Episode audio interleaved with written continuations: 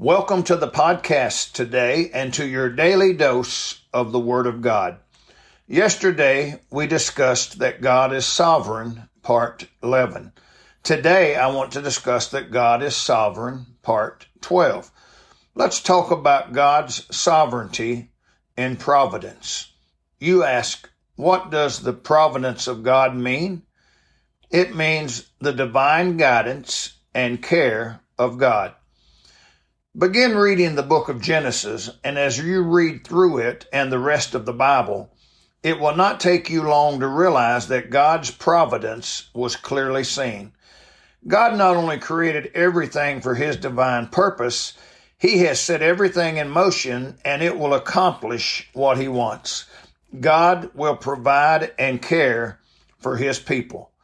You see, God not only creates, he also sets everything into motion so it will turn out like he wants. Listen to the verse in Romans 8:28. You probably know it by heart.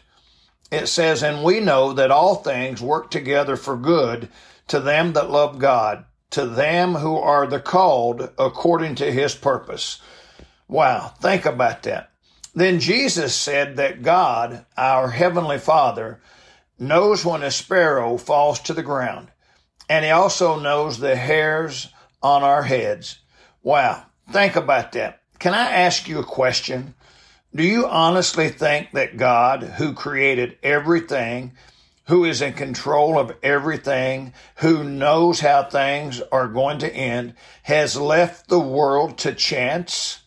No way. No. I hope that you do not believe that.